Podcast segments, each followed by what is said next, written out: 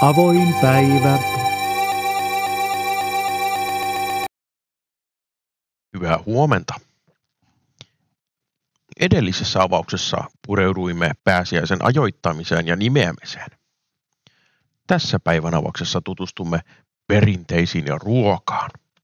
Aloitamme kuitenkin ruuattomuudella, eli pääsiäispaastolla, jota kutsutaan myös nimellä suuri paasto. Se alkaa laskiaista seuraavana tuhka keskiviikkona ja jatkuu 40 päivää aina pääsiäislauantaihin, eli lankalauantaihin asti. Se, mitä paaston aikana saa syödä, vaihtelee uskontokunnittain ja maittain hyvin paljon. Jos haluatte noudattaa pyhän katolisen uskon normeja, saatte syödä pääsiäisviikolla yhden aterian päivässä viinillä. Paitsi perjantaina ei saa syödä mitään.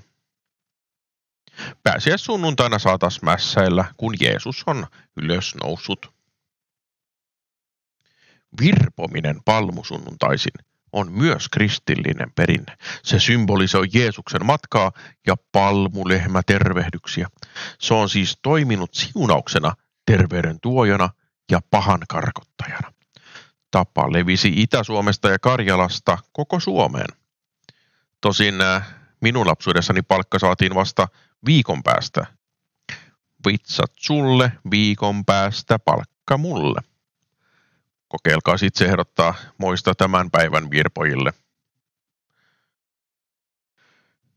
Minäkin olen tytärtäni pukenut pikkunoidaksi eli trulliksi.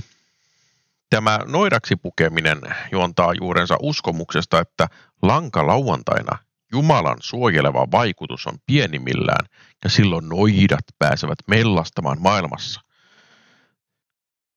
Ammoisin aikoina trulleina toimivat yhteisöstä syrjäytyneet naiset vanhan ajan puumat, jotka ilmaisivat naapuruskateuttaan kiusaamalla erityisesti kotieläimiä.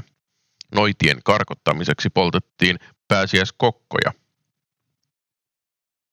Toisin sanoen, kun noidaksi pukeutunut lapsi tulee virpomaan, hän haluaa samaan aikaan kirota sinua ja siunata sinua, mikä selittää sen, minkä takia kotieläimet eivät juuri ole stressantuneita virpomisesta ruuat ja koristeet tarjoavat herkullisia vertauskuvia, jotka esittelen vielä tähän loppuun. Näiden lähteet ovat vähintäänkin kyseenalaisia ja puhtaasti intermanetista, joten tietyllä kritiikillä saa suhtautua. Lähdetään varmimmasta epävarmimpaan. Lammas kuuluu itseoikeutettuna ruokapöytään pääsiäisenä. Ei pelkästään ensimmäisen pääsiäisajan yleisimpänä ruokana, vaan myös eilen opiton esikoisten suojelun vuoksi. Mämmin voidaan katsoa vastaavan juutalaisten hapattamatonta leipää, jota he syövät omassa pesahjuhlassaan.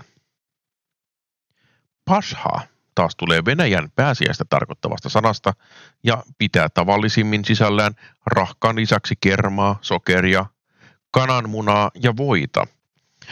Pashan alkuperäisenä ideana ö, pidetään tarvetta saada käytettyä paaston aikana käyttämättä jääneet maitotuotteet.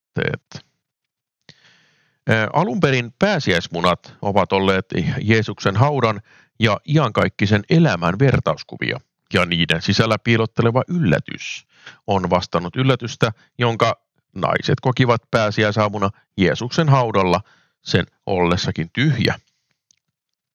Pääsiäispuput ovat pääsiäisenä suosittuja koristeita myös.